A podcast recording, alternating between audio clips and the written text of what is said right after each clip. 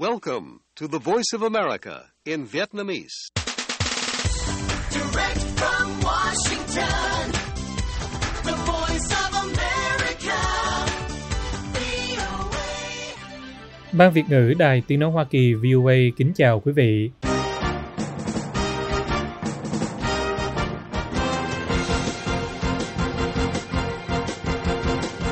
Chúng tôi xin mở đầu chương trình thời sự quốc tế sáng Chủ nhật ngày 19 tháng 2 năm 2023 ở Việt Nam với phần lược thuật các tin đáng chú ý. Mỹ tuyên bố Nga phạm tội ác chống nhân loại ở Ukraine. These are crimes against humanity. Ngoài ra, những tin tức khác đáng chú ý bao gồm nhà ngoại giao hàng đầu của Trung Quốc nhắc lại lời kêu gọi đối thoại về khủng hoảng Ukraine. Tổng thống Philippines nói sẽ không để mất một tấc lãnh thổ nào. Triều Tiên phóng phi đạn tầm xa sau khi cảnh báo về tập trận quân sự.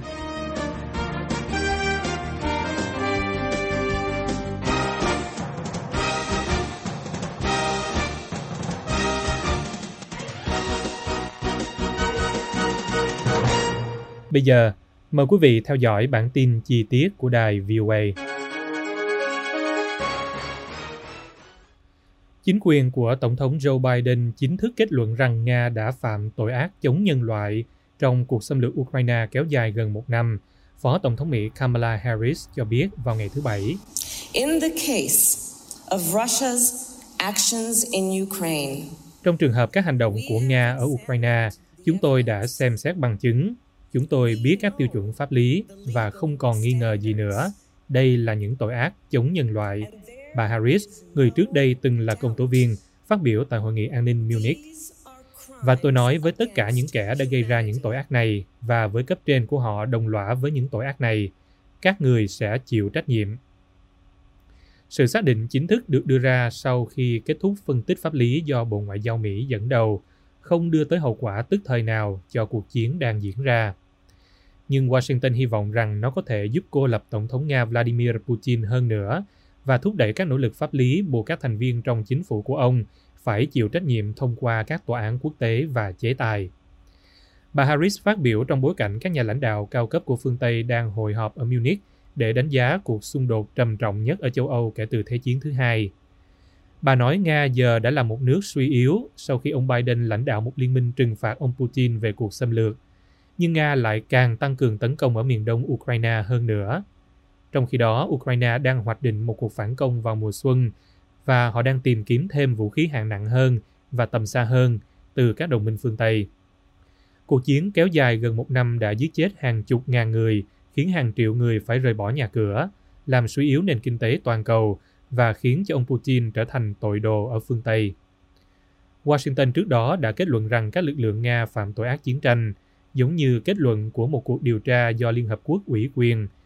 Nhưng kết luận của chính quyền Biden rằng hành động của Nga là tội ác chống nhân loại, ngụ ý, phân tích về mặt pháp lý cho thấy rằng các hành vi từ giết người đến hãm hiếp là rộng khắp, có hệ thống và có chủ ý nhắm vào thường dân. Trong luật pháp quốc tế, nó được coi là một hành vi phạm tội nghiêm trọng hơn.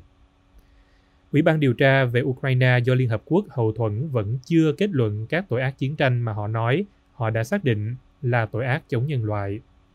Theo chính phủ Mỹ, các tổ chức được Cơ quan Phát triển Quốc tế Hoa Kỳ USAID hỗ trợ đã ghi nhận hơn 30.000 vụ phạm tội ác chiến tranh kể từ cuộc xâm lược.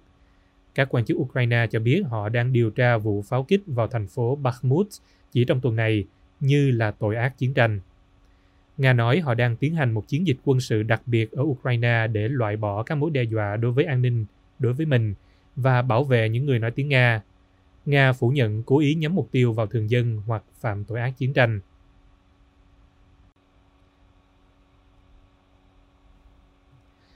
Trung Quốc không bàn quan và cũng không đổ thêm dầu vào lửa liên quan đến cuộc khủng hoảng ở Ukraine và tiếp tục kêu gọi hòa bình và đối thoại, nhà ngoại giao hàng đầu của Trung Quốc Vương Nghị phát biểu tại Hội nghị An ninh Munich vào ngày thứ Bảy. Tôi đề nghị mọi người bắt đầu suy nghĩ một cách bình tĩnh, đặc biệt là những người bạn ở châu Âu, về những nỗ lực mà chúng ta có thể thực hiện để dừng cuộc chiến này. Ông Vương, chủ nhiệm văn phòng Ủy ban Công tác Ngoại sự Trung ương Đảng Cộng sản Trung Quốc, nói. Ông Vương cũng nói có một số thế lực dường như không muốn các cuộc đàm phán thành công hoặc muốn chiến tranh sớm kết thúc mà không nói rõ ông đang đề cập đến ai. Trung Quốc sẽ đưa ra quan điểm của mình về việc giải quyết cuộc khủng hoảng Ukraine trong một văn bản nêu rõ sự toàn vẹn lãnh thổ của tất cả các quốc gia phải được tôn trọng, ông Vương nói. Khi được yêu cầu trấn an cử tọa rằng leo thang quân sự sẽ không xảy ra ở eo biển Đài Loan, ông Vương nói rằng các lực lượng độc lập của Đài Loan không tương thích với hòa bình. Trung Quốc tuyên bố đảo Đài Loan được cai trị dân chủ thuộc chủ quyền của họ. Nếu chúng ta muốn duy trì hòa bình xuyên eo biển Đài Loan, chúng ta phải kiên quyết phản đối Đài Loan độc lập và chúng ta phải kiên quyết duy trì chính sách một Trung Quốc, ông nói.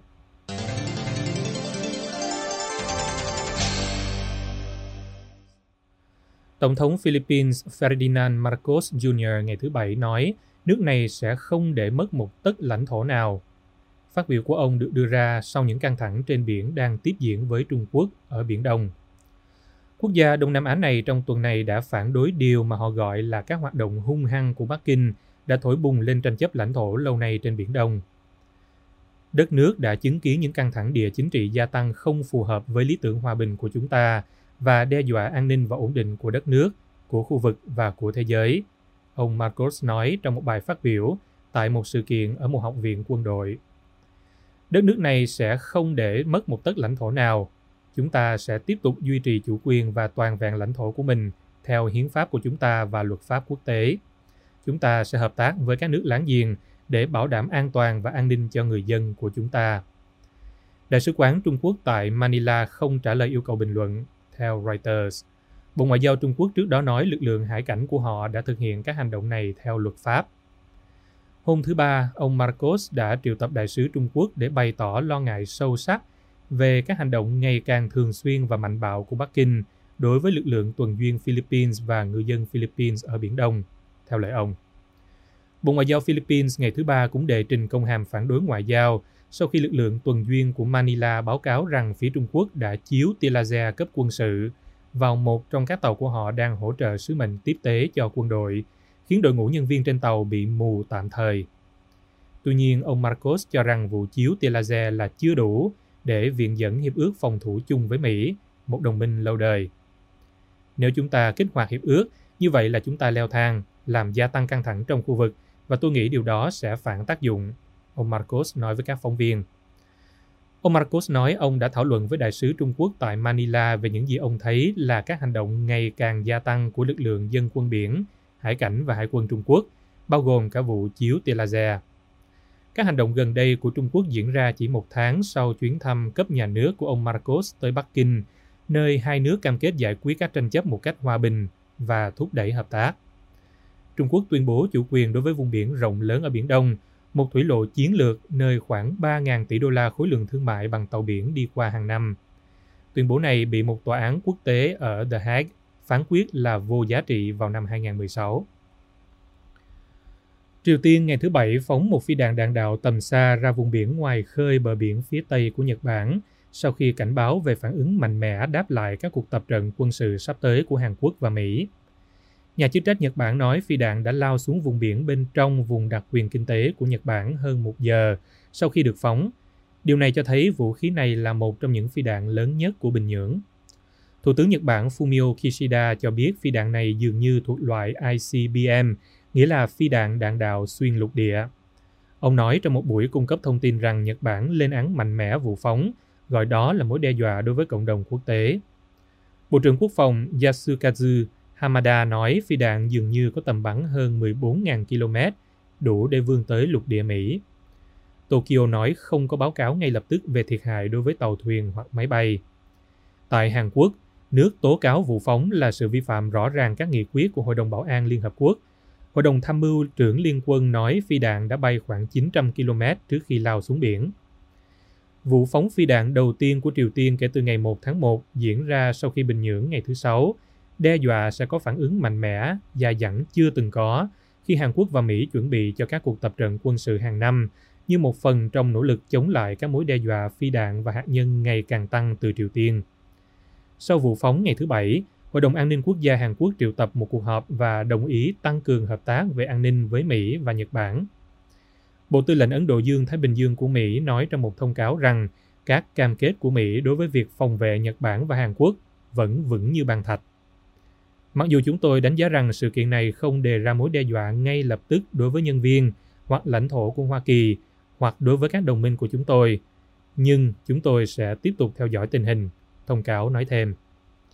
Triều Tiên, nước sở hữu vũ khí hạt nhân, đã bắn một số lượng phi đạn nhiều chưa từng thấy vào năm ngoái, bao gồm cả ICBM có khả năng tấn công bất cứ nơi nào ở Mỹ, trong khi tiếp tục chuẩn bị cho vụ thử hạt nhân đầu tiên kể từ năm 2017.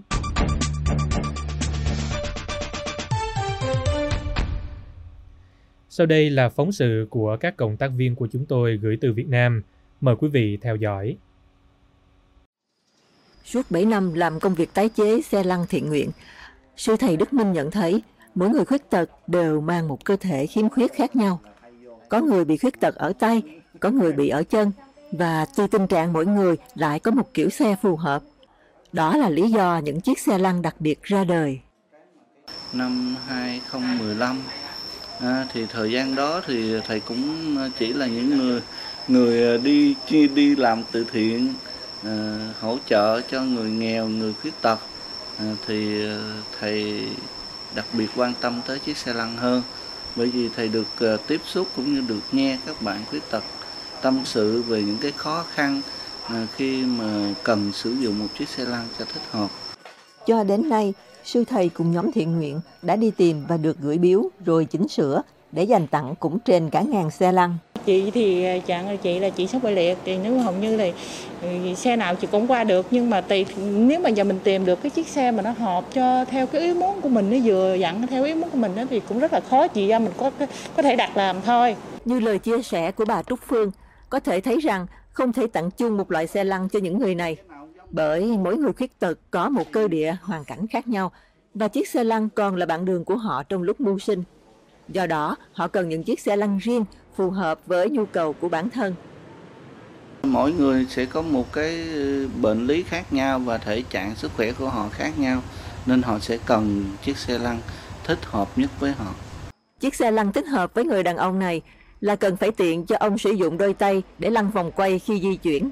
Nhiều cái xe ờ, mình nhìn thấy là nó cũng bình thường nhưng mà mình mình qua lại nó rất là khó. Tức là ví dụ mình mình không dở được cái tay này lên này hoặc là mình đi ờ, mình lăn nó bị uh, rộng quá hoặc là nó nhỏ quá đó. thì nó kiếm một cái fashion phù hợp thì nó có hơi khó Nhà sư nói rằng ông và nhóm thiện nguyện luôn sẵn sàng tìm đến bất cứ nơi nào có thể nhượng lại khi không còn nhu cầu sử dụng xe lăn cũ nữa. Nhà sư rất hoan hỷ đón nhận các tin tức liên quan về xe lăn tại đạo tràng An Viên, quận 12, Sài Gòn.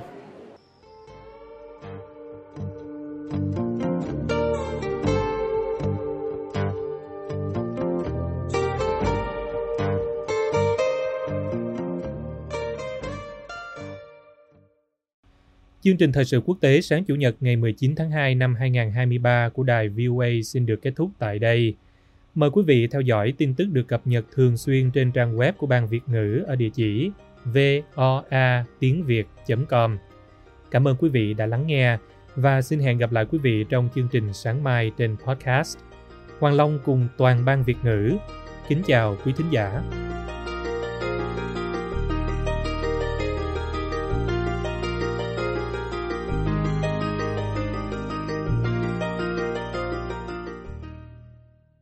This program has come to you from the Voice of America, Washington.